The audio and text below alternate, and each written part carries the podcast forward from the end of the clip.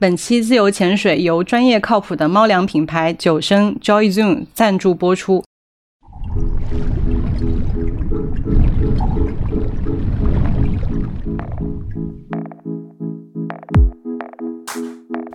欢迎收听自由潜水。自由潜水是一个和有趣的朋友谈天说地的栏目。在这个栏目里，我们会分享最近的阅读和生活，试图在二者之间找到一些隐秘的关系。大家好，我是猫弟，这是我主持的第一期跳岛，也是我们第一次接到广告。我特别请来了两位跳岛的老朋友，诗人司荣允和小说家东来，他们都是养猫大户。最近几个月里，我刚刚学会了游泳，同时结束了一段精神极度焦虑的生活。东来刚刚出版了他的第二本短篇小说集《奇迹之年》，思荣则从上海搬到了金华，开始在新的城市生活，目前正在尚未舒适的新领域探索。来吧，两位先和大家打个招呼。大家好，我是东来。大家好，我是诗人思荣允。你说说你最近怎么样？我四月一号愚人节到新单位报道，三十一号我还在前东家辛勤的工作，换了城市，换了工作，整个人的状态就稍微有一些焦虑，来自多方面的这种转变就比较多，而且是换了一个全新的领域，对吧？就是换到了一家地产公司在工作，然后我们也要在项目上去做一个书店和咖啡馆的这样的一个业态的东西。呃，我原先也是在做图书相关的，到地产行业的品牌策划。思荣肯定是想要搞一点自己的人设，想要当什么房地产诗人，所以跑到什么房地产行业工作，是这样吗？我完全没有给自己定人设这个概念，因为我一直觉得自己活得还挺没有人设的。所以真实的原因是什么？呃，真实的原因是，整体上我自己因为把它打理得很顺之后呢，就是我在这个工作里面已经很少有一些更多的创新的内容，我接触的面也很难再去有一个拓宽，所以到了三十几岁这个年龄的话，我还是希望能够接触一些不太一样的面相，探索一下自己的更多可能。所以我就想换一个工作，我觉得可能辞掉一份七年的工作本身已经是这次选择当中最难的部分了。然后我把它最难的这一部分完成了，后面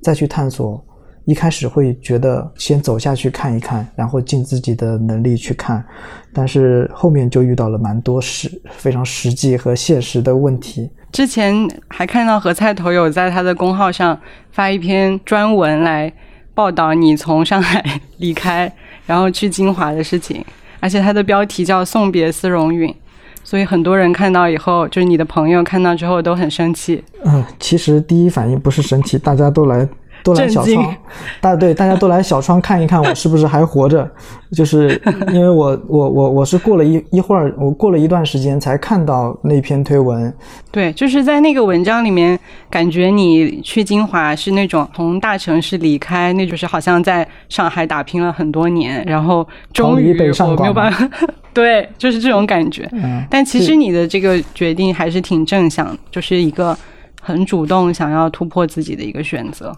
大家会觉得是一个逃离北上广的最新案例，因为我们经常在社交媒体上看到一个一个因为逃离北上广去山居啊，或者说去哪里啊，或者说去嗯寻找一种低欲望生活的这种案例，会容易被不管是媒体、自媒体，就是包装成一篇一篇带有一定社会现实意义的文案，去在社社交媒体上传播。但其实对我来讲，它就是一个背后没有更多的。社会往社会意义上走，而是就是个人，只是说我想，呃，对自己的一个职业有一个突破。尽管我的这个选择拉长一段时间，拉长到一年、两年或者更长的时间来看，我也不知道对我的职业生涯以及对我的人生到底是好是坏。但是我觉得它至少是一个不一样，就是我还是想希望去，呃，体验一段不一样的人生。它可能不会是好的选择，但是我还是想去。挑战一下，想去看一下。那思荣最近换工作，加上换城市，在调整的过程中，是不是也还会产生一些焦虑感的？嗯，那你又是怎么样缓解的呢？具体的焦虑就是我刚才也提到了，就是我换工作的时候没有给自己一充充分的休息和调整的时间，实际上就是属于第一天晚上这边结束，第二天早上那边开始的一个状态，而且是在不同的城市，感觉有一点非常不可思议的这种错位感，就是瞬间移动一样。就是切换了一个身份，然后到了新公司之后呢，就是短时间内也没有和同事很熟悉，之前也是在不同的工作语境当中，所以大家的交流也不会那种马上能够 match 上，就像一个蓝牙到了一个地方配对有点问题，可能还要再配一配，有这么一种感觉。然后我到了这里之后呢，第一个月实际上是可能我对自己的要求会过度的。高了，就是我一直在琢磨怎么要把这个新的工作去做好，短时间内去去做到我自己满意的程度，所以有一点抛开了生活当中其他方方面面的东西，整个人扎进去的那种感觉，就像从浅水区突然跳到深水区里边，但是我并不会游泳啊，就是在那种状态里边，只能闭着眼睛 憋着气在那里盲目，有一点盲目的那种感觉，所以第一个月呢是非常不适应的。到了五月份的时候，到了劳动节的假期的时候，有一天我就要求自己，就脱离出来，就是什么都不去想工作上的事情，呃，想一想自己自己原来是什么样子的，就是归零一下，归零一下以后就开始五月份就找了一天看了两本电影，然后看了看书，读了读书，然后就开始写诗了。对，有的时候我觉得焦虑的状态，如果不是特别严重的，就是它仅仅是可能是因为最近一些环境或者说。一些生活上的变化吧引起的这种焦虑，其实有的时候就是稍微缓一缓。嗯，我知道东来是一个不太容易焦虑的人。那如果你感到焦虑的话，会是什么样的事情呢？你最近也出版了第二本短篇小说集《奇迹之年》，新书的出版会给你带来一些焦虑感吗？所以这本书虽然也写了三年，但是我自己觉得它并不是很成熟。但是，呃，我的编辑就跟我说，他说你。你还是要交作业的，你不能不交作业。我就我想一下，也是的，你应该交作业，就是你不能让别人看到你这三年之间毫无成长吧。然后这本书出来之后，我觉得它有一些进步，但是大部分东西都还没有表达出来，所以这个是我最近的焦虑。因为还要营业，就是你要为自己的书站台，你就要不停的去解释自己，解释这本书里面讲什么。我觉得这也这也略略的让我有点痛苦。嗯，最近的焦虑可能就是这个。其实我生活当中并没有什么特别难过去的坎儿吧。嗯，也不像斯龙这样，就突然间有一个这么大的生活跨越。就是东来说站台这个事情，站台这个事情呢，我其实也有同感，也是会有焦虑的。因为就是像这种新书分享会，第一场、第二场、第三场活动，或者有一些书店，它的策划比较有趣，它会从不同的角度来引出话题。来引导大家去做分享和交流的话，可能这种焦虑感是比较轻的。但是当就是活动的场数增加，然后在不同的城市在说同样的，或者说在说重合度比较高的内容的时候，因为我之前出我的诗集出版之后，也也是做了一些这种各个城市的一些分享活动。被问到的这个主要的问题，其实基本上都是差不太多的。那我就想到东东来小说里边写到的这个神童，不停的被放到各个地方去，给不同的人去表演他的这种把勺子钉弯的这种所谓的叫魔术和特异功能，对吧？其实有一点这种感觉。其实可能有一种化解方式，就是每一次都用一种全新的语言尝试去重新叙述一下。这时候就有一点那种雷蒙格诺的风格练习的这种感觉。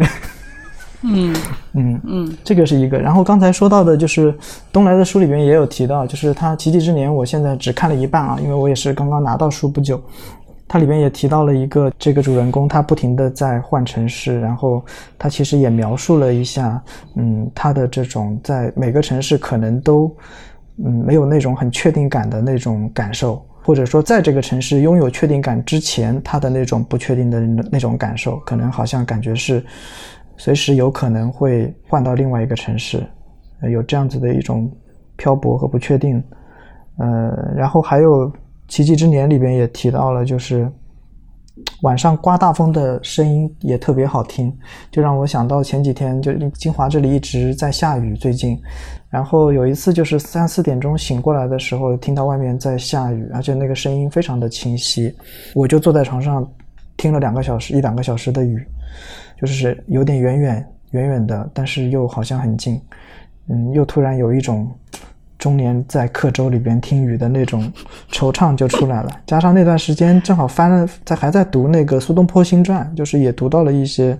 嗯，苏苏轼在整个人生当中。就是有一些这种刻舟之上的这种感觉，人到中年，恰好我可能也到了这个年纪了吧，有一点那个生不知何处的这种感觉。在《奇迹之年》里边还提到了，就是他有一段就是也是睡觉睡不踏实，一直在。嗯，就是他那个数字在梦里蹦，他他有一个描述，就是数字在梦里蹦。其实这个就是我前段时间的状态，早上五六点钟醒过来，脑子里边都在那边过书单、过报表、过那个我每一周要工作的计划那个肖像表，就全在那里过。但是它实际上挺累的，就是你，就是等于说白天打一份工，然后你你做梦的时候还得打一份工，但是夜里这份工它并没有这个报酬。嗯，就其实后来我就觉得，是不是要通过就是自己有下意识的、有意识的去控制？所以在最开始很焦虑的时候，你是通过读什么样的书开始缓解自己的这种情绪的？因为我涉及到换城市，实际上呢，我有一个巨大的现实的困扰，它现在依然在困扰我，就是我上海的房子还没有退，因为里边放了六千多本书。这个六千多本书，其中有一部分可能已经已经跟跟着我换了好多城市，有大概十年八年了，十几年的这个时间了。之前从北京运到上海，在上海又待了六七年，然后这些书都一直带着。那有一些看完的呢，我最早的想法是寄回老家，因为我我爸爸在老家买了一个没产权的乡下的一个小房子，然后在那里种树苗。然后呢，他在旁边呢就放了一个杂物间。我之前就想的挺好的，说，哎呀，我看完的书全部都寄回家，就就搁在那边，让我爸帮我保存吧。有一年我回老家的时候去一看，震惊了。那个因为它是放在一个木柜子里，杂物间的木柜子里边，然后打开以后已经被老鼠啃，就是十本里边啃了七本。然后我就发现老鼠特别喜欢啃北岛的书，就是北岛的那 套《青灯城门开，时间的玫瑰》。一就是大概是十年前出的那一套吧，被老鼠啃的，就是整个书籍就就啃啃得像梯田一样的那种感觉。可能用纸比较好，口感好，口感好，对，口感好。然后北北岛的书就特别受，对，特别受老鼠的喜爱。我后来就有点生气，就是我觉得就是，嗯，家本本来可能会有一些。特别是老家，它会有一点根的感觉，就是我把一些我自己内心深处，或者说我记忆当中，我愿意去放在那么一个地，安放在那么一个地方的东西寄存在那里，但是这个寄存最后反而就是让我很，就是其实还挺难受的，就是嗯，我我就我就我就把那些书又整理了整理，又背回了上海，所以就寄回去又背回去，就是没有地方放书，这个其实有一点。重资产啊，有一点，有一点受这这个这个这个牵累，但我觉得可能我还短时间内没法做到在书籍上断舍离吧。所以就没有带很多新书去金华吧？我就分批量、分批次带了差不多，现在应该有一百本。呃，但是我带过来的书主要几块，一方面是跟建筑有关的，因为我觉得哦，这是一个房地产公司，我们要做的项目跟建筑多多少少有关。但我原原先一直也在看一些建筑方面的书，还有带了一些品牌方面的书。那这个呢，可能我觉得可能我也很难去系统性的研习，但是我看一看可能会有对工作会有一些启发。然后再有就是带了几本摄影集和排剧，我觉得这个可能相对能够。就是比较放松我的状态吧，就是多读一些这种牌剧，嗯，一天可能就花个十分钟、二十分钟，或者说在特别焦虑的时候打开来，也不用不用花太长的时间。而且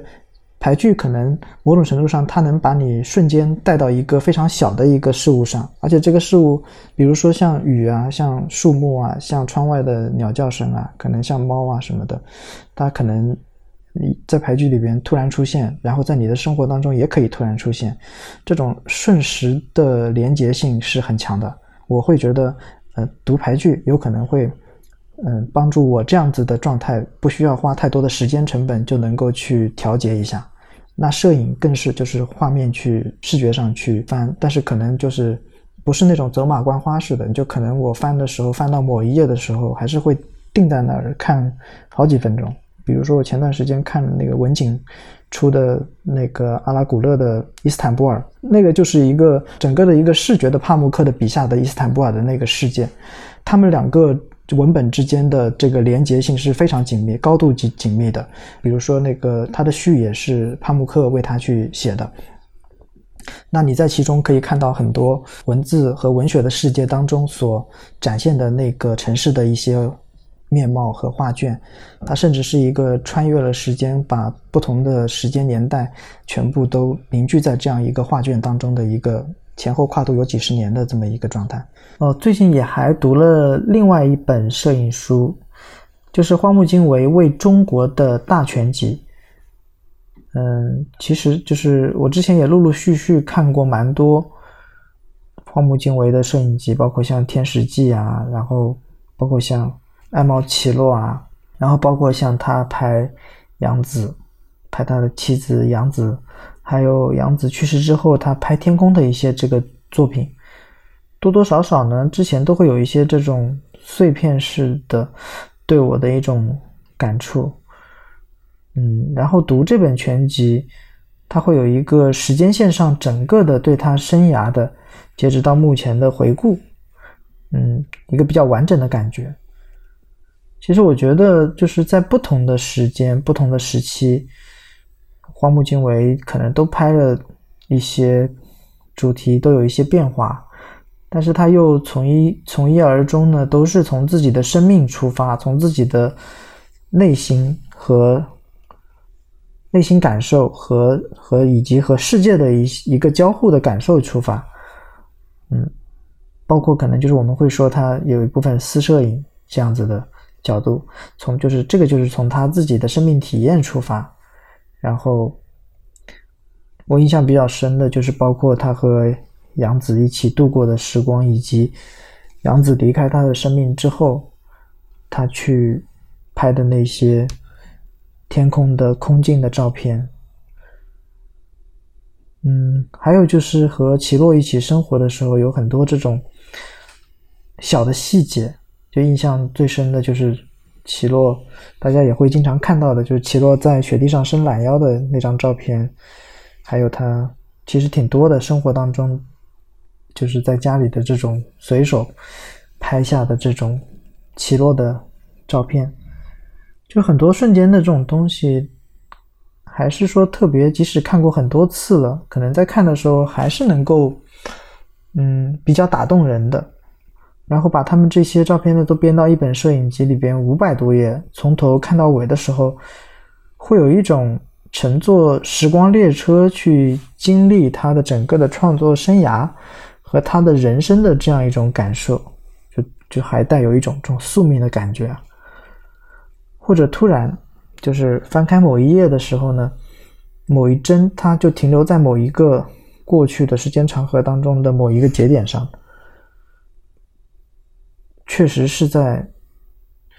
呃，另外还有一个感受就是，荒木确实是在以更新自我的生命的这种状态在拍摄，他自己称为实际，也就是说不是不是日记了，他是。按照小时来计算他的这个状态，嗯，就是他是一个一直拿着相机不停拍照的人，就这样的一个状态呢，还是一个很让人触动，特别是特别是对我这样就是也拍照的，特别是对我这样也拍照的人，是真的非常有触动，就是因为我也希望自己是能够拥有这样子的一个状态的。就其实我感觉在。自己状态不是很好的时候，就不要在阅读上做太多的挑战，可以先从自己其实读得很舒服，就像思荣刚刚说，可能读着会很放松的这些东西开始，其实就会让自己的这个工作和生活的状态有一些分割，然后真的可以沉浸在一些细小的事物当中。跟我类似状态的年轻人和青年人、打工人还挺多的，就是在一二线城市啊，我觉得就是。大家的工作压力、工作强度其实都挺大的，有的时候可能不是来自工作本身，可能更多的是来自工作当中的一些人际关系啊，或者说来自工作当中的一些很琐碎的这种流程细节，或者说上下级之间的这种嗯关系的处理，或者说需要去做的一些流程化的琐碎的东西，带给大家的一些精神压力。嗯，还有一些这种，包括我们说加班文化，包括一些这种，就是可能大家会在声讨的一些这种比较畸形的一些这种现状，嗯，它都会多多少少把大家的阅读去压缩到一些我只能接受一定强度的这种阅读和知识摄取、信息摄取。就是你真的让我再去读那种很重的东西，可能真的要在前端给我提供一个比较舒适的一个状态，我能够去进入。就其实我在读这些书的同时，我可能也在也有在读，比如说像那个拜德雅刚刚也也前段时间刚出了一本伯纳夫瓦写兰波的一本书，就是跟诗歌相关，但是呢，他更多的是去呃有一些评论啊，有一些诗人写诗人啊，写到一些他的一些，我会觉得就这种书，我可能现在也也是会翻一翻，但是通常我每天的摄取量不会特别大。吕峰的《通灵人与盗火者》兰波评传，有兰波评传。吕峰的，嗯，是那个伯纳夫瓦写兰波的一本书。我现在也会因为工作很忙，或者说也不是说完全没有时间读，就是真的下了班以后觉得啊好累，就真的不想去进行很深入的阅读。但是我记得刚开始工作的那几年，其实我有那个负罪感，就是觉得嗯。好像这一个月没有深入的读书，好像灵魂有一些空洞什么的。但现在我好像更不会这样去对我自己进行这种自我批判了。我觉得，如果我现在的生活状态是这样，那我可能就不适合马上开始读那样的书。那可能需要一段的时间，比如说先从我自己觉得相对轻松的、能够沉浸的开始。然后慢慢的把自己的那个生活状态调过来。我在上海的前两年是自己一个人住，然后在上海慢慢的认识了一些朋友，所以十二月的时候我就搬进了现在住的这个房子，是跟几个朋友一起住。但是我从来没有想过，嗯，合租之后会发现原来自己有很多缺陷。就是独居的时候，其实好像很多问题是不存在的，但是当你跟别人一起生活，你就好像会有很多镜子。在这种关系当中，你就会看到自己的一些问题。每天我都会非常非常早的睡觉，然后到了早上，比如说八点钟我醒来之后，因为太焦虑了，我大概焦虑一两个小时，就是等我快到公司的时候，我感觉我昨天晚上就白睡了，就是因为那一个小时的高强度的焦虑的状态，已经完全消耗掉了你前一天的休息，这个是特别糟糕的。然后到一月份的时候，就甚至出现了那个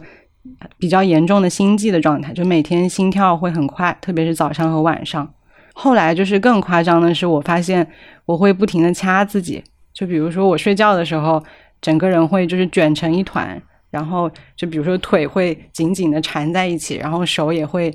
一直就是握拳。包括早上什么开会的时候，就是开完会之后，发现我已经就是把自己手都掐紫了。当时就是陷入了很糟糕的这种焦虑状态。那我其实是试图去缓解它。我有比较长的这种应对焦虑的经历，可能有好几年了。所以，我我其实在这几年当中，慢慢的会习得一些方法。比如说，我会发现，当我的心理的状态很差的时候，我会先从生理上去调节它。最近一段时间发生这个情况的时候，我也是试图通过一些外在的方式先去调整自己。然后最开始就是先去练了瑜伽，因为瑜伽对于我来说是一个就不怎么费力的运动，而且特别巧的是，我这一次去练瑜伽的时候，就是第一次上课就去了一个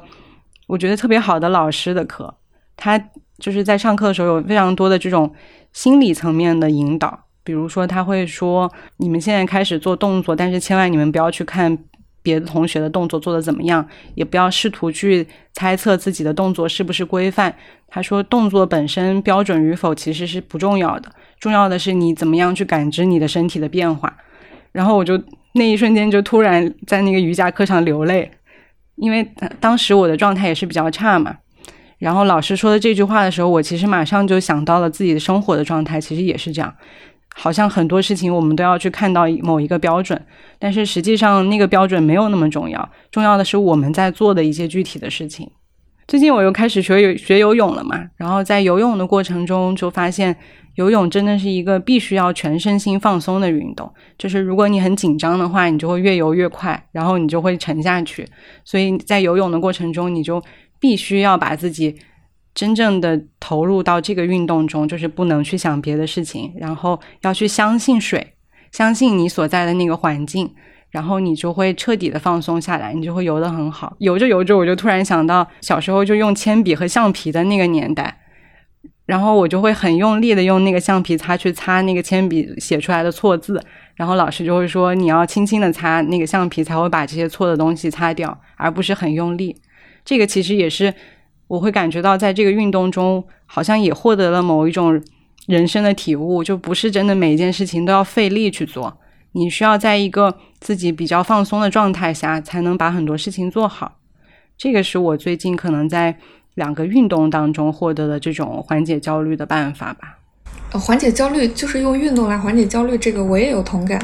因为我有一段时间也是生活特别不太顺不顺利，就是工作也好，写作也好，嗯，感情上也不是很顺利。然后那个时候我，而且我是一个人住。而且我的自理能力还不是很好，就我我一开，对一就是我那个时候还没学会自己怎么生活，然后我就跟前男友分开了。分开之后，我就得自己一个人面对生活。我觉得那时候好难啊，就是我什么都不会做，我我我连地都不会扫，我连碗都不会洗。那然后你就像一个巨婴，然后被扔到了荒郊野外，你是你就得自己爬到一个你可以生存的地方去，而且还在涨水，你知道？我的当时的感觉就是特别恐慌。然后我就有一个朋友就建议我去学了剑道，嗯，我到现在都还在练这个剑道嘛。然后我一练这个剑道，就立刻就投入进去了，而且在练习剑道的时候，我学会了挺多东西的，就是最主要的就是一个面对自我吧。每一次击打过程当中的全力以赴，以及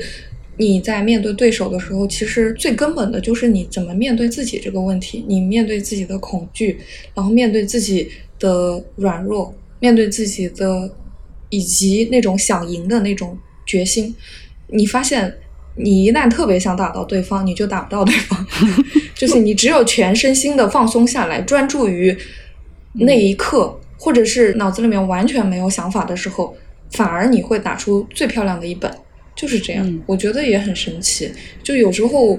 呃，我就发现他们武士里面会把这个跟禅修联系在一起，我觉得是有一定的道理的。就是你只有在无心的时候才能够做的最好。嗯嗯。所以我是通过练习剑道之后，就是你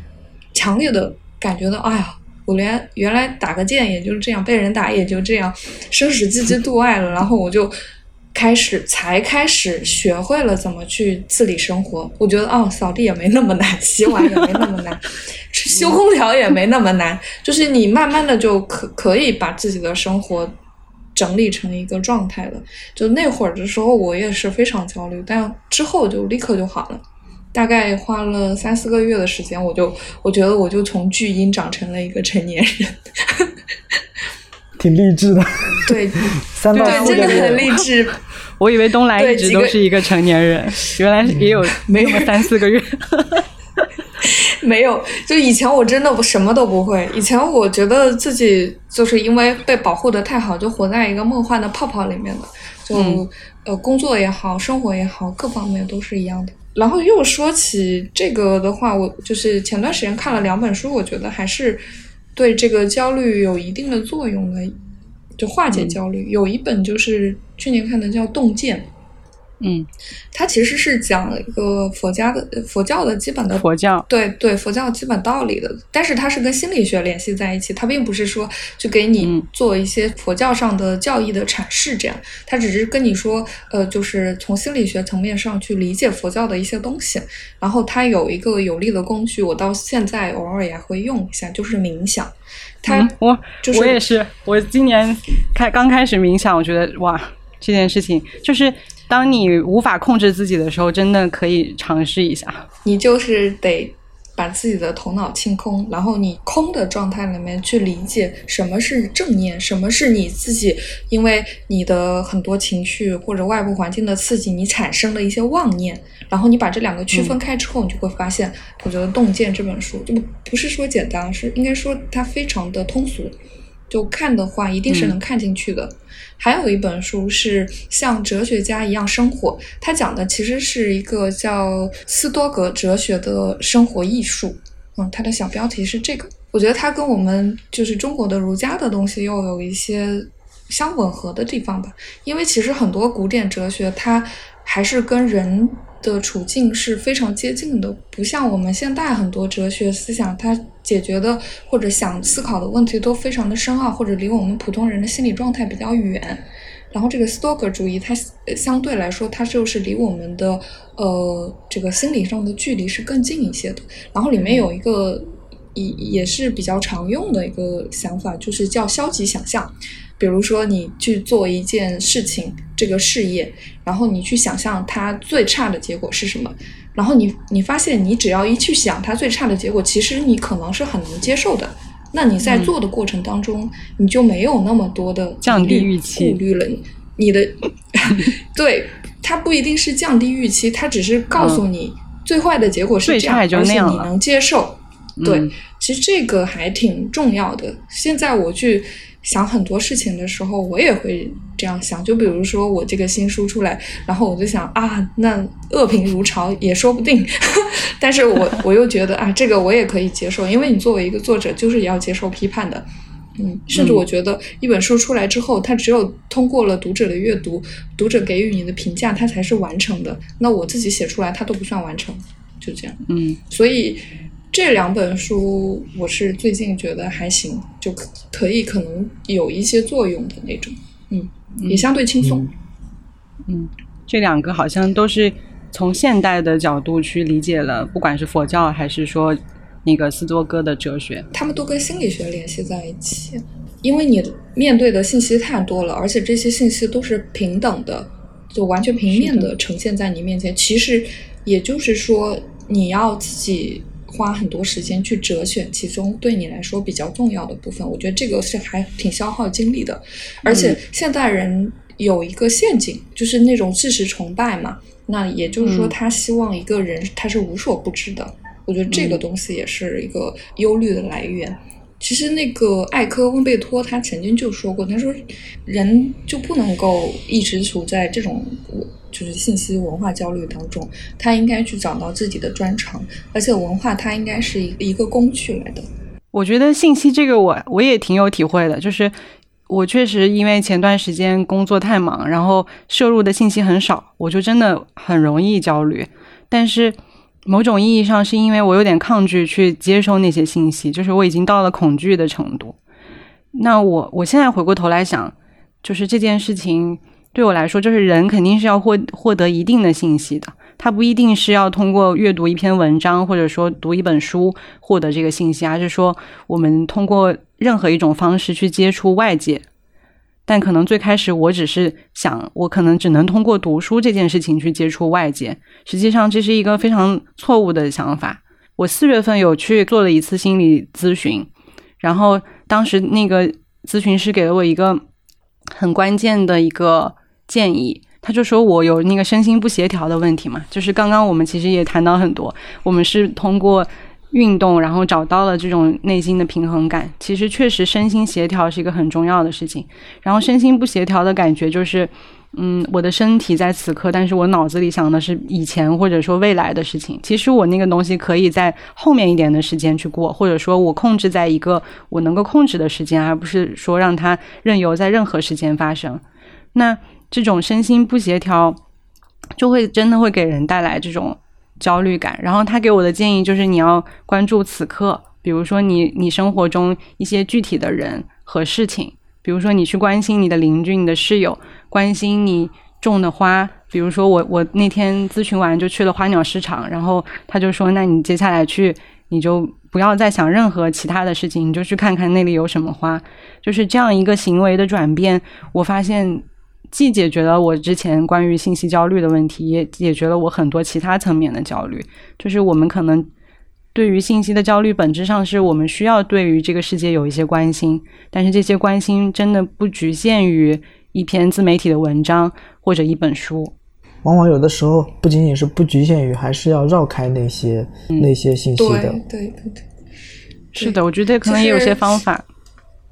对，那个卡尔维诺的叫《马可瓦尔多》，我看这本书的时候一般都是睡前看，嗯，因为我觉得它特别像给孩子读的睡前读物，就是你读完就很轻松。然后他经常就是讲一个很小很小的事情，就马可瓦尔多在钢筋水泥的城市里面走着，然后看到了一棵很漂亮的植物，看到了光影，看，然后对日常生活的关注，其实对我们这代人可能启发更大一些。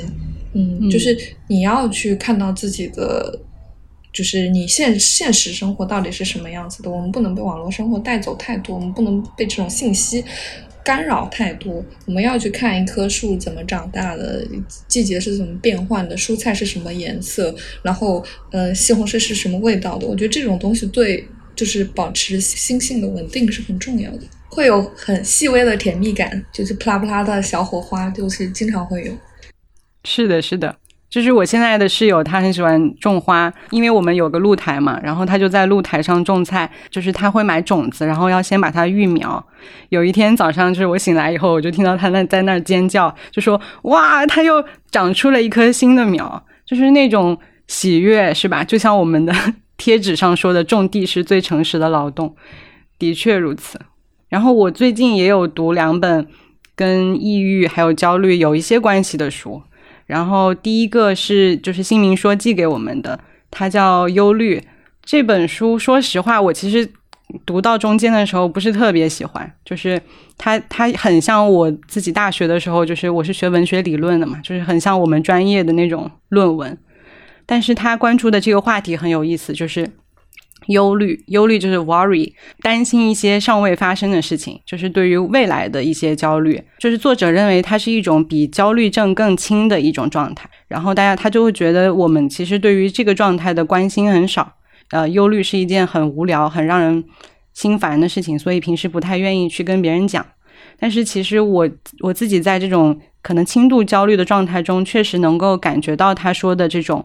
忧虑的状态，他说，忧虑者的神话象征是九头蛇，就是你把它的一个头砍掉，它又会冒出来一个。就像可能我们很焦虑的时候，就想到啊，今天有一个 A 工作 A，然后想到工作 A 的时候，又马上想到 A 里面又有一个 B，然后就会引申出一连一连串的东西。所以这个也是就是正念，就是刚刚那个东来有说到冥想正念嘛。其实就是某种意义上，你有很多这种忧虑一个一个到来的时候，你就看着他们一个一个过去，然后把自己的这个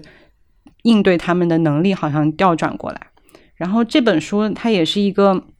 就是复合式的写作的风格吧，它会有呃作者自己还有他朋友的一些故事，然后也会有文学的哲学的文本分析。然后整本书里面，我有一个点是让我觉得非常有意思的，就是。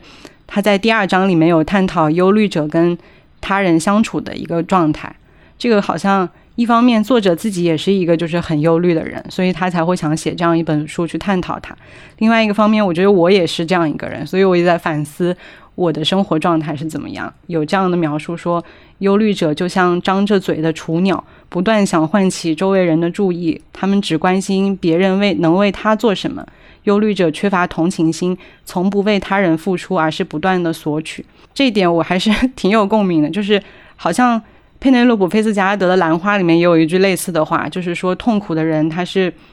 没有同理心，没有办法去理解别人的。因为你很痛苦，你就专注于你的痛苦，然后你就在这个自我的中心当中，所以你其实很难看得到他人的需求。这点也印证了为什么我的那个心理咨询师会跟我说，当我的状态很糟糕的时候，其实要去看别人，就是把自己的这个中心转变过来嘛。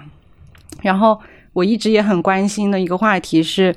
嗯，一个可能自己精神状态不是特别好的人，他能不能去跟别人产生一个亲密关系？因为我总觉得，好像亲密关系是基于两个相对成熟独立的人。才存在的，否则可能就是互相伤害。然后它里面也有一些分析，他说成熟的爱应该是双方的，健康的爱要在一定程度上承认双方的差异性，呃，承认彼此都是半独立的个体，忧虑是一种更容易的爱，用自我的需求取代了对爱人差异性的认识。通过可怕的外化，使爱成为自我需求的延伸。为别人着想和替别人忧虑是完全两码事。最关心的可能还是自己，借忧虑将自自己置身于这场情绪波动的中心。忧虑是容易的，并且具有自我中心的成分。这一点也是我在反思自己，就是在可能过去的一些亲密关系中，我以为我很关心对方，但是我经常会得到你不关心我这样的反馈，我就一直很困惑。然后。这一个作者的这一段描述，其实我有点意识到，就是问题所在，就是好像替别人担忧，比如说你怎么还没有回来，你为什么那么晚还在外面？这样的担忧和爱其实不是相同的。我可能担心的是，我我会因为他没有回来而失去他，或者他发生什么危险，而不是真的去为他着想。这点我觉得也是挺有意思的。然后作者就说，因为考虑到了这些情况，他就觉得他自己陷入了一个。道德问题，他说我们自身、我们的个性在，还有在世上微不足道的个人经历、精神生活脉动和闪烁，到底应该向外外界要求多少关注？我们到底有什么样的权利用于展示自己和那些问题？这种权利从何而来？此外，旁人有何责任要听我们无休无止的絮絮叨叨，并给出回应？一方面，我很希望自己能够生活在一个允许谈论内心生活和大大小小的痛苦的社会中，但另外一方面，我又惧怕这样过分的自我中心与真正的社会需求背道而驰，而不符合人与人之间互谅互让的良好关系的运作模式。可能这一个问题是我觉得整本书最有意思的一个地方。一方面，我也非常希望，就是我们对于自己内心的这种脆弱性的暴露是可以得到其他人的认可的。另外一个方面，我也觉得可能并不是因为别人能够接受我们的这种暴露，我们就陷入其中，而是真的其实要试图做一些改变，然后去关心别人在想什么，像看一个陌生人那样，我觉得是很重要的。我觉得这个跟就是冥想正念的那个思路也很像，你观察的对象仍然是存在的，只是说你怎么样去看它。旁观者视角其实，比如说，我觉得有两点啊，一点，比如说，其实刚才也说到，就可能我写诗的过程，很多人认为写诗某种程度上也是一种就是对自我疗愈的方式。至少是说，在某一部分的诗歌写作当中，可能写诗这一行为它本身承担了，或者说产生了这样的效果，会有一些自我疗愈，或者说有一些自我调节，对自己的一个状态的内省和自省。还有就是，比如说会有一些视角的切换，有的时候在诗歌当中。可能就会跳出一个自我，从旁观者的角度来审视当下的一个生活状态，甚至在一首诗当中可能会出现了搏斗的双方，或者说打辩论赛的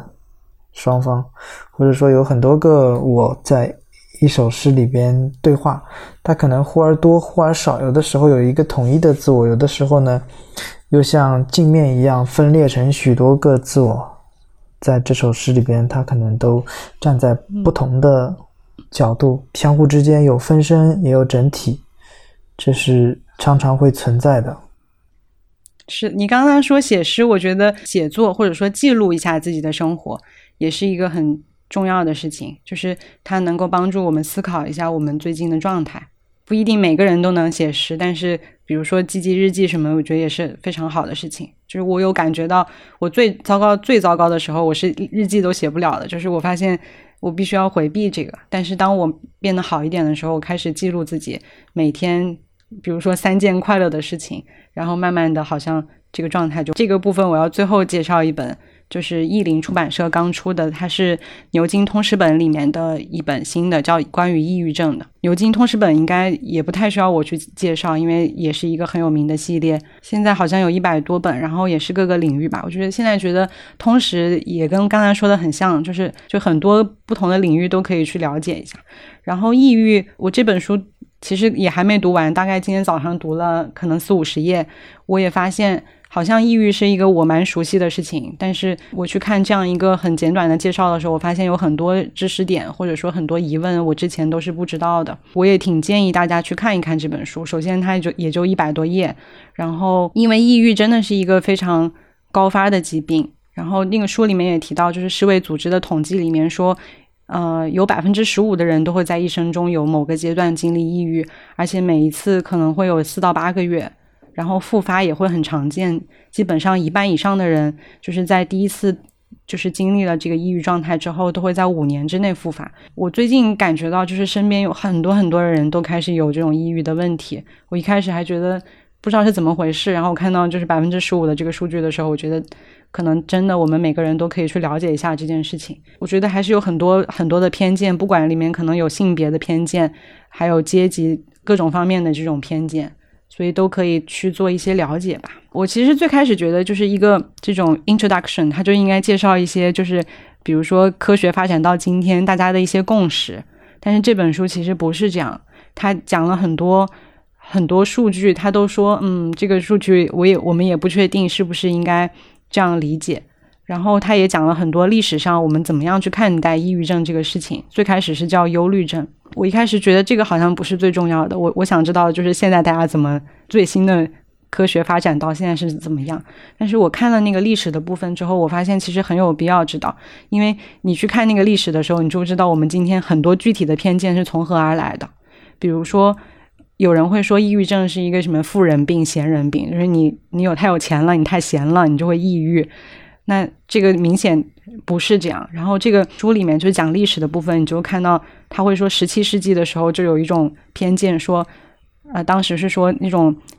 忧郁症这个名字只是属于富人的，而穷人他们就叫丧气。就是我看到这个时候，我就啊，怎么会这样？这也太可恶了。但是你就会发现，我们很多很具体的这种对于抑郁症的偏见，就是在这个历史的脉络中一点一点积累过来的。所以我觉得。哪怕是了解这个历史的部分都很有必要。整本书关于一些数据的理解，我也觉得很有意思。就是，比如说，大家会觉得可能女性更容易得抑郁症，或者说发达国家的人更容易得抑郁症。然后里面就有很多探讨，有一些数据表明好像是这样，但是这个作者会跟你说，你也不要去轻信这个数据。这个数据可能是某些人为了达成他的观点，然后得出的这样的结论。比如说，就会有人说，失业的群体里面，抑郁症的频率好像是更高发。虽然这两个数据之间是有联系，但作者也说，很有可能是因为他得了抑郁症，所以他就更容易，他就丧失了某种工作的能力，进而他导致他的失业。所以我觉得这个里面有很多我们可以重新去思考的地方。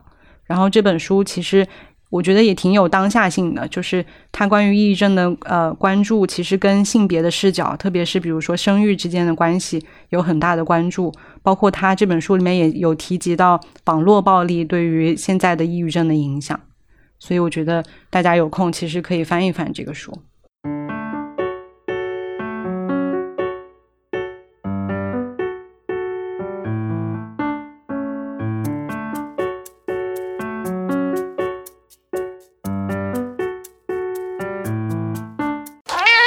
所以思荣，你最近搬家之后，很好奇你的猫怎么样了？换了一个城市，还挺不容易的吧？呃，我觉得我的猫真的超厉害，它们就是两天，它们两天就对新的城市、新的环境基本都适应了，然后比我的适应期要短好多。它们第一天呢，是因为呃，我朋友开车把它们从上海帮我带过来嘛。然后他们在车上可能大概我们有五六个小时，中间加上就电动车的充电的时间，然后五六个小时猫都在一个封闭的空间里，他们俩在一个猫包里边，就是快到金华的时候，应该是说进了金华，然后大概还有十几分钟在城区里边到家的这个路上，他们俩呢就是起了争执，在封闭的空间里边待的时间长了，就是有一点不开心了。然后有点情绪了，可能就是，不过坚持了五个多小时，之前都还挺安静，嗯，我觉得还是挺挺挺了不起的。然后之后他们就是，嗯，就开始，快到家的时候就开始，这个发生了一些争执。然后到了家之后呢，他们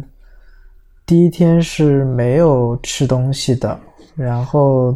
第一天我我还喂了他们一些就是猫零食，他们平时特别喜欢吃的，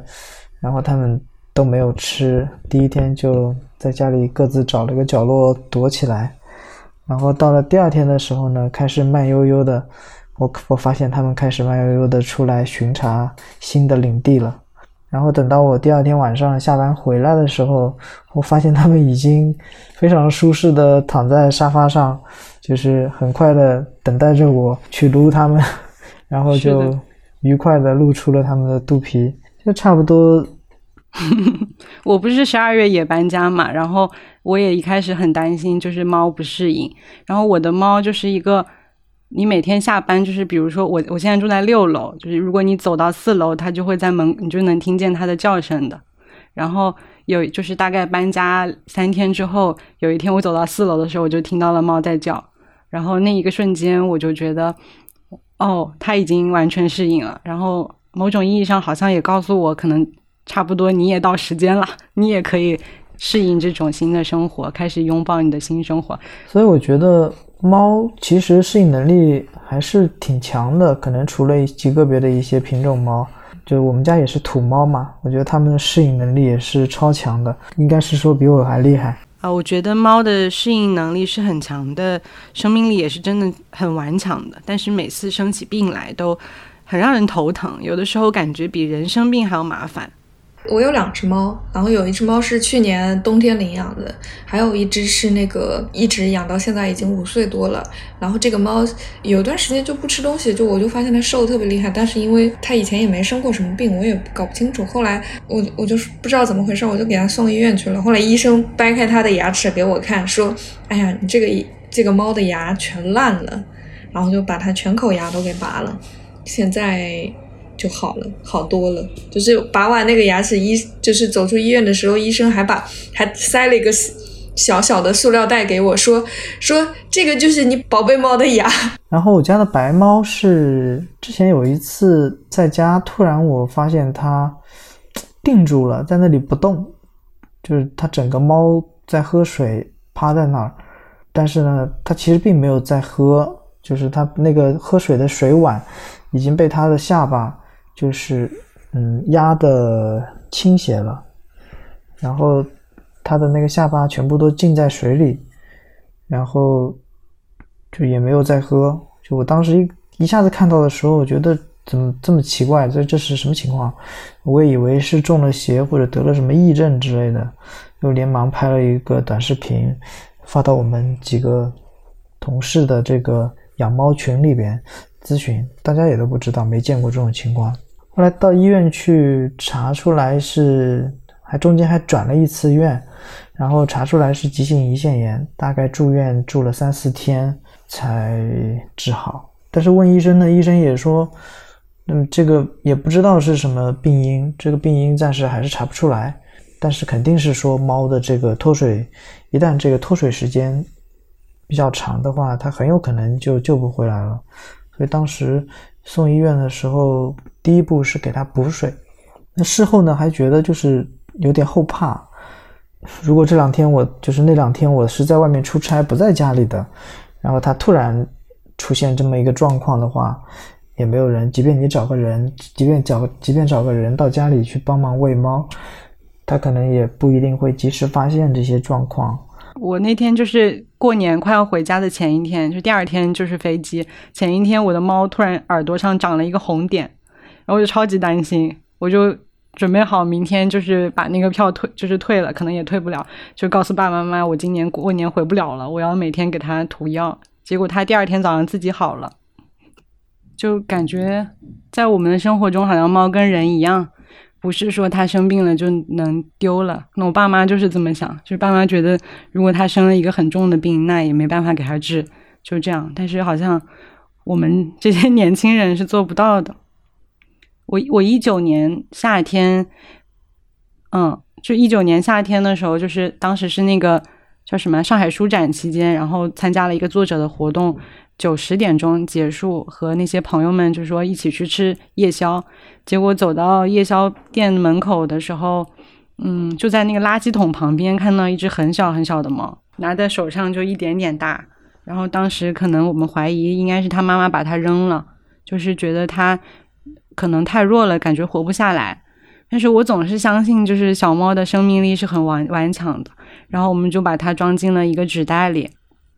然后就带它去了那个宠物医院。它就在宠物医院里面检查，然后住了两个礼拜。就是医生说，它主要的，它看上去是健康的，但是它好像是不吃东西也不拉。然后就说，如果它一直这样的话，就还是危险。我们就在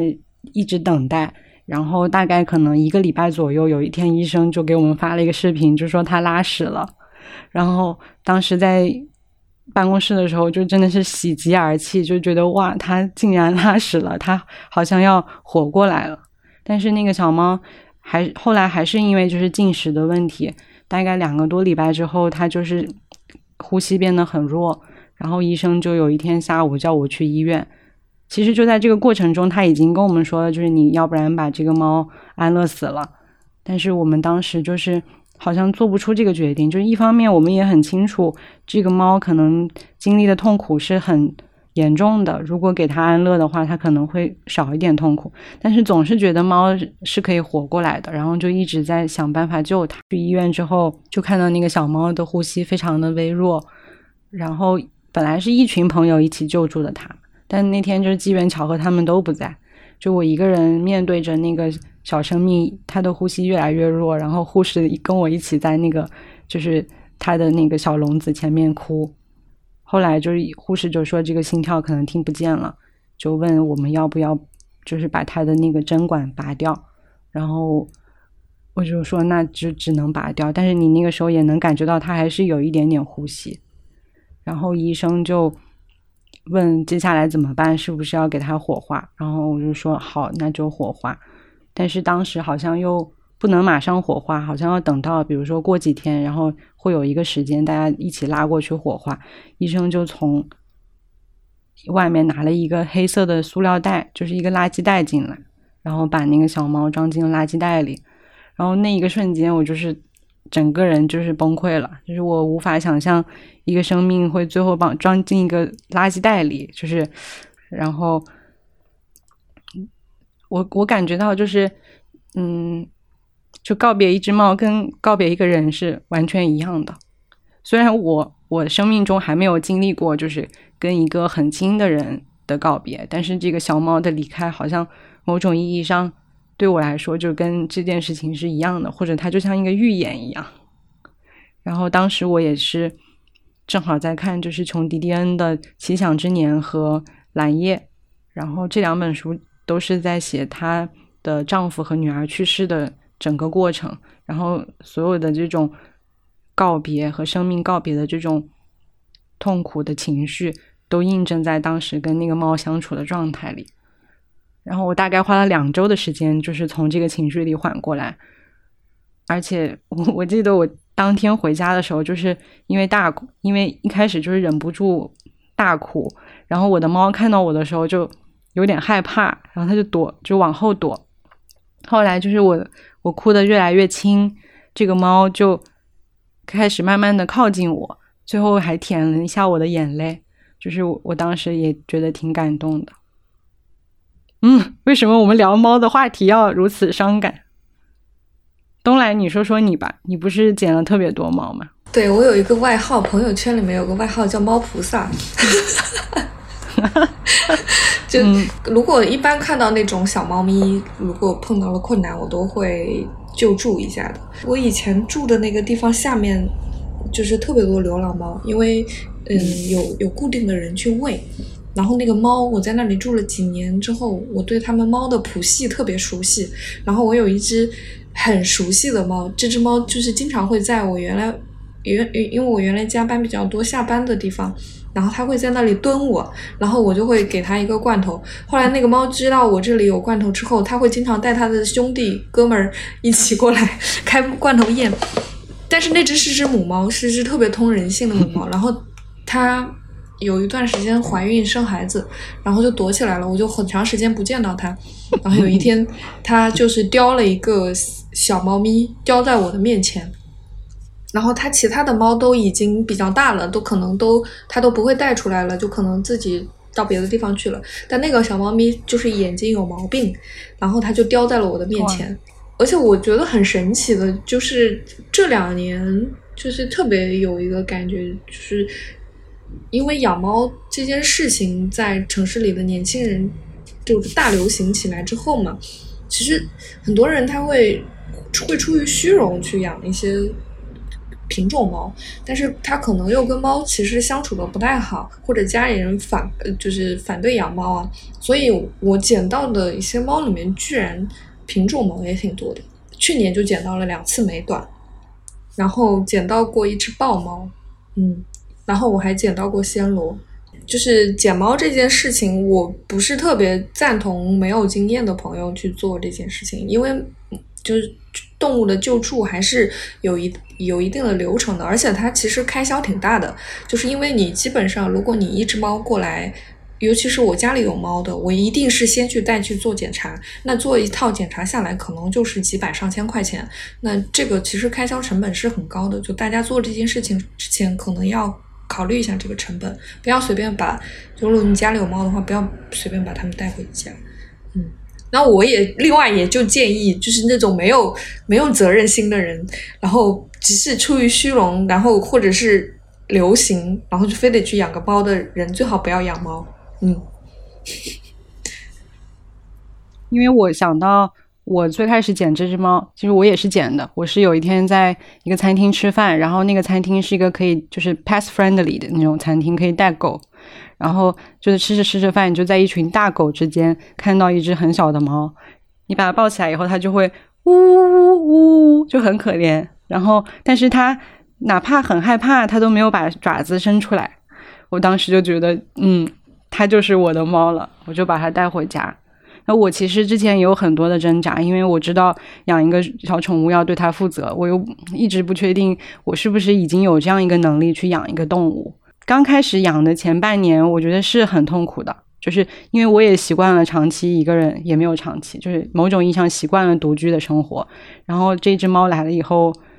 因为猫很小的时候，其实它比大了之之后的那个状态是更某种意义上烦人的，就是它很活泼，比如说你做很多事情，它都会打扰你，然后破坏力也很强，就是来的第二天就已经把整个窗帘全部都抓烂了。然后就在这个养它的过程中，我也发现了，其实你是在和另外一个生命相处嘛，那就能够看出来你你自己的状态怎么样。就是如果你想通过养一只猫去缓解自己的焦虑的话，我觉得是不可能的。就是你一定会在你很生气的时候对这个猫很不好。就是这个是我我的经历，就是嗯，你怎么对它，它就会怎么对你嘛。我一开始就是。因为工作很忙，我晚上就很晚回家，然后可能一整天它都一个人一个猫在家，特别是有的时候工作完以后还要出去玩，玩到十一点多回家，然后猫就很生气，它就把整个猫砂盆都打翻，然后我我也很崩溃，因为我觉得我都这么累了，你为什么还要这样对我？但是他后来就很神奇，就是有一个那种五一还是十一的假期，我就在家里待了整整七天，就是每一天我都在家。然后我就发现他变得非常的温顺，就是他好像因为跟你的陪伴时间变长了，所以他对你的那个那种需求也不是那么急切，他就能够好好好好的跟你相处。所以我就我就发现，就是好像跟一只猫相处，跟和跟一个人相处也没有那么大的区别。嗯，所以我很好奇，就是猫在你们生活中的角色是什么？因为我我会有的时候叫猫什么宝宝，然后会跟他说：“哎呀，妈妈怎么样？”然后我就觉得特别羞耻，就别人也会说：“为什么养一个宠物，你不能把它当成朋友或者是别的什么？”我我感觉我跟我的猫就是那种互不干扰的那种，我给它提供吃的喝的，然后给它铲屎，然后它们有自己的精神世界，然后有时候他们会来，会会会需要我一下，但大部分时候他们都不需要我。我在家里的时候，因为我基基本上都待在自己的书房里面嘛，那我的猫就有时候会去挠挠门，然后来在我的书房里面巡视一圈就出去了，就好像他们对我没什么需求哎，就是我我跟他们的关系就非常的平等，而且是一种动物层面的平等，不是说那种。就是就是我我我觉得在他面前，我也就是一个会动的活物而已，嗯，并没有特别特别多，就是那种灵长类 对的那种优越感，我是没有的。就我跟他们在在一起的时候，有时候产生的那种交流，就是比就是很基础的那种交流，就是我觉得可能比跟人在在一起的那种交流更心有灵犀一些。我先简单讲一下，就是我的两只猫怎么捡的。一只是当时其实我还没有做好决定要养猫，嗯，但是我的同事就是有一个关系很好的同事，他自己家里已经养了两三只猫，嗯，他也一直在怂恿我 养猫，嗯，但是他也觉得就是得我自己想好了，嗯，其实我自己也是一种想要养猫，但是也不太确定，就是因为我不知道养猫会对我的生活多大程度上带来一些改变。所以我也不是很确定。然后有一天中午呢，我们去公司旁边下楼去吃饭，就听到马路边传来了猫叫声，然后左找右找都没有找到，一开始都没有找到。后来就发现，在路边上有一个废弃了蛮久的一个电动车锁在那里，没有主人的。它前面是有那个挡泥板，然后我们就发现猫就躲在那个挡板里边儿。嗯，就是你得把那个那个废弃的电动车把它放倒，然后从侧面去朝里看，就看到了当时还脏兮兮的一只小白猫。然后当时我因为自己心里还犹豫嘛，没有做好要不要养猫养猫的这个决定，我的同事就说：“要不这样吧，就是我们先去吃饭，然后等我们吃完饭回来，如果它还在这里，对你再决定。”要不要养它？然后我想了想，就就这么定了吧。如果回来，如果回来吃完饭回来，这只猫还在这儿的话，这个我觉得就是，我就把它带回家去养。那后来回来了以后呢，它还在里边，然后呢，它也很乖，手伸进去以后呢，它也不伸爪子，不挠人，脾气还是挺温顺的性格。啊，或者也就是单纯是害怕吧。一开始我们还在试探，给它一些吃的，就拿了一些猫零食过来给它吃，引诱它，啊，他也不为所动。但是后来呢，就是等到后来，那当时也是被它欺骗了。等它后来那个到真正真正养了一段时间以后，发现它真的是人吃的任何东西它都爱吃，而且真的是个吃货，就特别。哦，我的也是，就是可能流浪了吧，因为流浪过吧。我家的也是芦笋都吃，什么面条，就是还没有放 任何调料的面条，什么都吃。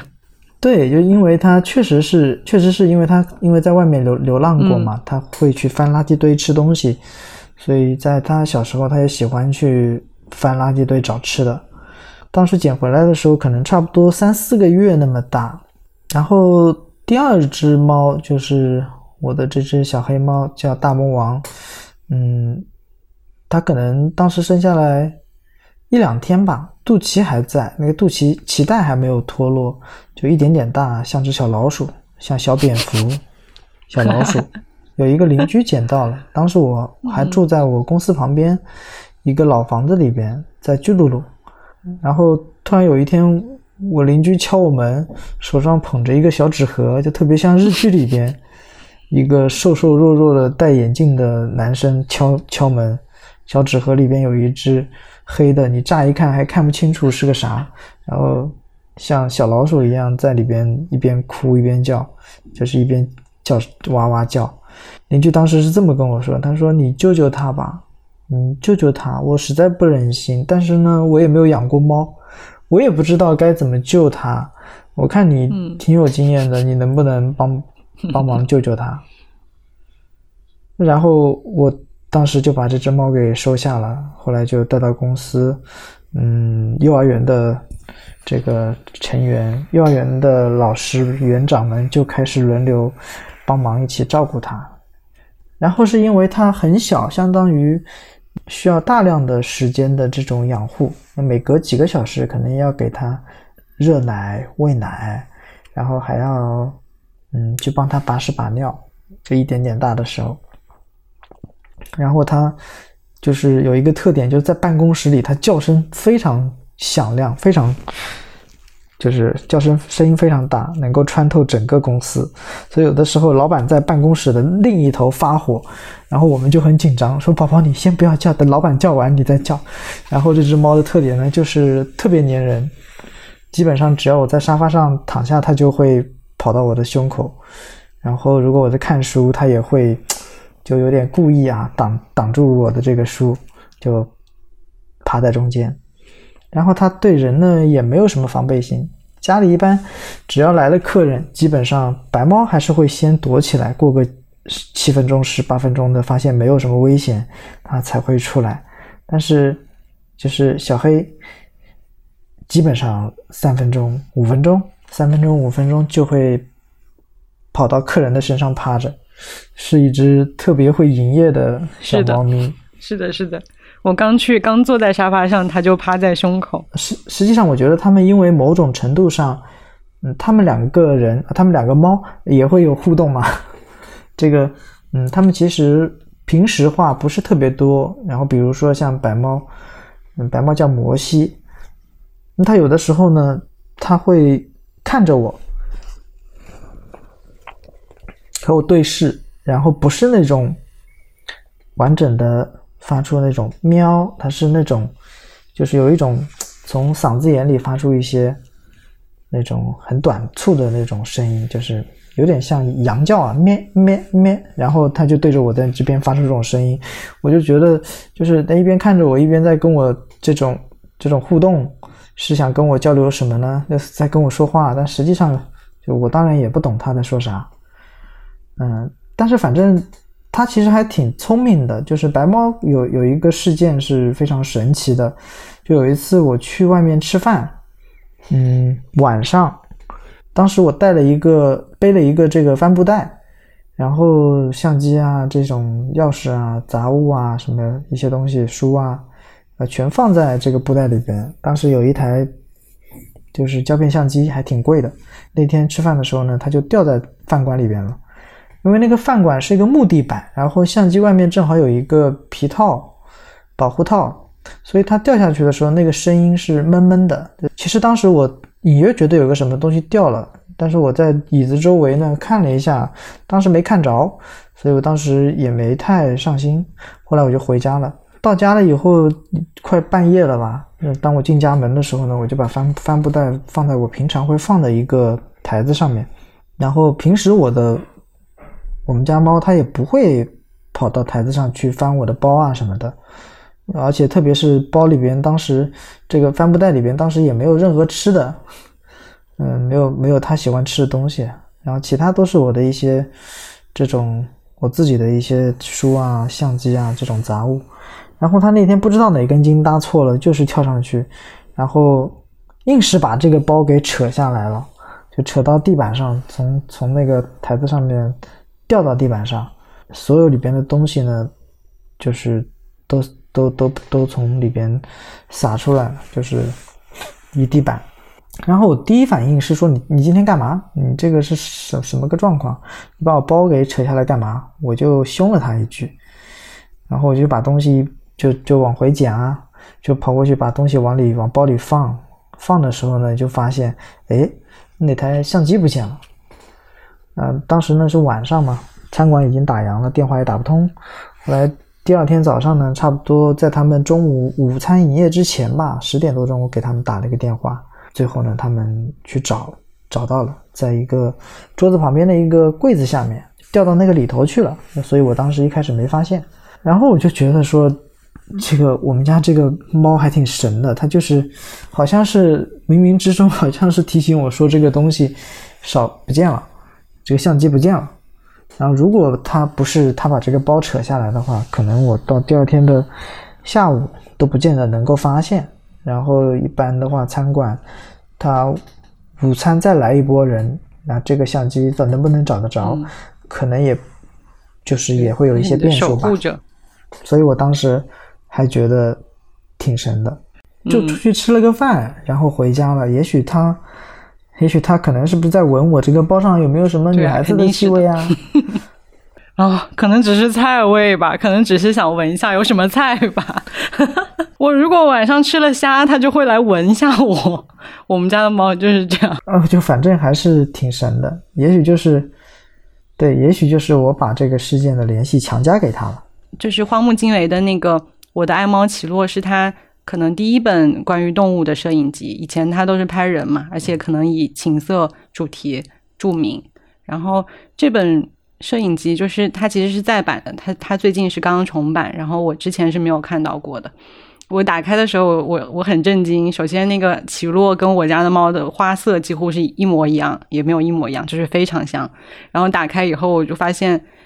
好像荒木拍的每一张照片都在我过去两年养这个猫的过程中，我也拍过相似的角度，就觉得哦，好神奇，而且。好像就是因为通过猫这样一个生物，你会去认识到荒木经惟在生活中是一个什么样的人。就是可能我们对他有很多艺术大师的想象，但是在生活中，他就是一个非常细腻的一个，可能跟所有爱猫之人很像的一个人。而且他最开始是一个不喜欢猫的人，然后因为他的妻子杨子很喜欢猫，然后领养了这个叫奇洛的流浪猫，在跟他的相处过程中，他也是慢慢的去。喜欢上这只小猫，然后最后跟他又产生非常强烈的这种情感连接，而且就是整个，因为它这个书是一个日日版的书复刻过来的，就是日本的出版社对这种书很严格嘛，就国内它不太能改。然后前面都是摄影，最后是会有几篇就是荒木经惟的那种像日记一样的，就是小文章。然后在那个小文章里面，你就能看到。荒木经惟不停的跟那个奇洛说：“哎呀，对不起，奇洛，什么爸爸又花心了，对不起，奇洛，怎么怎么怎么样？”你就觉得哇，原来他是一个那么温柔的人。然后在整个书就是很后面，他有一段就是讲杨子因为生病住院，然后哦，然后荒木经惟就是也开始了一个人的生活，就像刚刚东来说的，好像什么都不会，也不会做饭，什么都不会。然后这个时候他就跟奇洛就一个人和一个猫相处，然后等待杨子回来。他就说：“我好像和奇洛一一起眯了一会儿，做了个梦，梦见和杨子、奇洛一起到哪里去泡温泉了。醒来时，天上的云是鳞片状的。对了，婴儿寂寞时也会哭嘛？就是哦，原来荒木经惟是一个这样的人。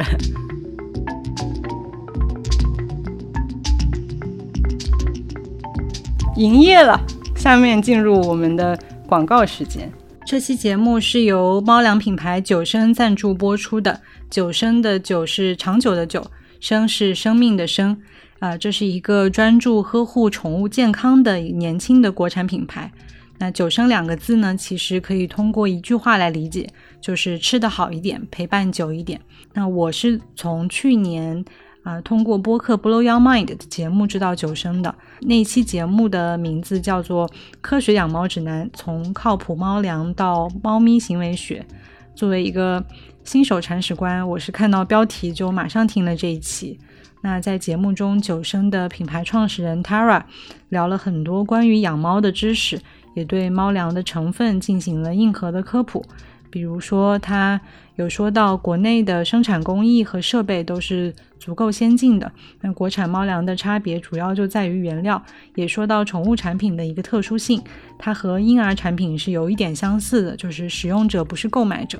那在这个背景下呢，猫粮的成分是主人需要特别去关注的。九生也因此坚持三个公开：公开配方，公开原料。公开每批次的检测报告，嗯，大家可以在产品包装上看到猫粮的全部配方，比如说成猫猫粮的原料中主要有百分之二十的鸡肉、百分之十九的鸭肉，还有百分之十二的鱼肉等等。成分中的粗蛋白含量大于百分之四十，粗脂肪含量大于百分之十六。还要特别推荐他们的幼猫粮，里面添加了高端婴儿奶粉中才会添加的一个乳铁蛋白。可以提高奶猫的免疫力，很适合小猫吃。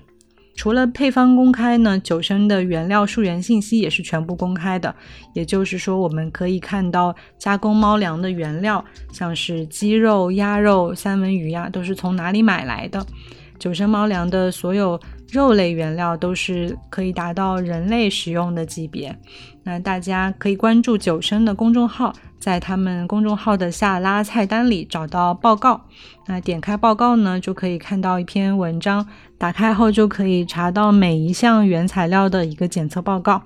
那此外，值得一提的就是九生的每批次产品都会送检至第三方的权威机构，合作方中广测、中检、SGS 都是国内权威的检测机构。那食品的品控很重要，因为批次之间的差异可能会带来一些呃安全隐患，所以每批次都检测的猫粮买起来更安心。呃，我有一个前同事，他是学霸，然后他会自己在家里边拿秤，就是很精密的去称量这个配比啊，给他们家的两只猫去做配方。他会加入很多他自己研究的这种，从很多这种论文里边，国外的论文里边去得来的一些这种数据，给自己的猫做粮。特别像现在，就是经常我的一些之前一些同事，他们去买一些进口粮的时候，可能经常会遇到一些，就供应链或者突然某一个时间段渠道出一些问题了，就就就断货了。那断货就意味着断粮。一旦到这种时候的话，如果家里边没有提前去囤一部分的粮食的话，猫粮的话，其实我觉得可能大家都会就比较焦虑，特别是给贸然的去给几家。给自己家的这个猫啊，去突然换一个粮，可能猫也会有一些反应，然后带来一些问题。思荣说的这个的确是，呃，进口粮的这个问题，我同事之前就有遇到过。他家的猫呢是吃一款针对敏感肠胃的一个口味的猫粮，然后这款猫粮呢之前就有在大陆全面断货，最后是请朋友从台湾人肉背回来，才避免了。当时的那个断粮的风险，在日常生活中，我们爱猫人士有一个常识，就是猫是捡不完的。但每次看到你还是会想捡，然后你还是会去想救助。那么，其实我觉得领养代替购买这件事情还是非常重要的。九生其实它也成立了流浪动物救助基金，就你们每卖出一份。产品，它都会将其中的两元收入用于流浪动物的救助和保护，而且所有的款项都会持续公开在九生的公众号里面，大家也可以去查看他们就做过的这个流浪动物的救助活动。如果有这方面兴趣的的话，大家可以去关注一下这个公众号，然后关注一下。九生所发起的领养代替购买的这个活动，最近有打算给猫咪换粮或者即将上任铲屎官的朋友，可以花一些时间了解九生的品牌和产品信息。即日起到六月十五日，淘宝搜索“九生猫粮”，进入天猫 JoyZoom 旗舰店和客服对暗号“跳岛”，就可以领取同款猫粮的满一百一十九元减十元的专属优惠券。最后，祝大家和猫都身心健康、快乐生活。希望大家可以理性养猫、科学养猫。感谢思荣和东来的参与，也谢谢各位的收听。我们下周见。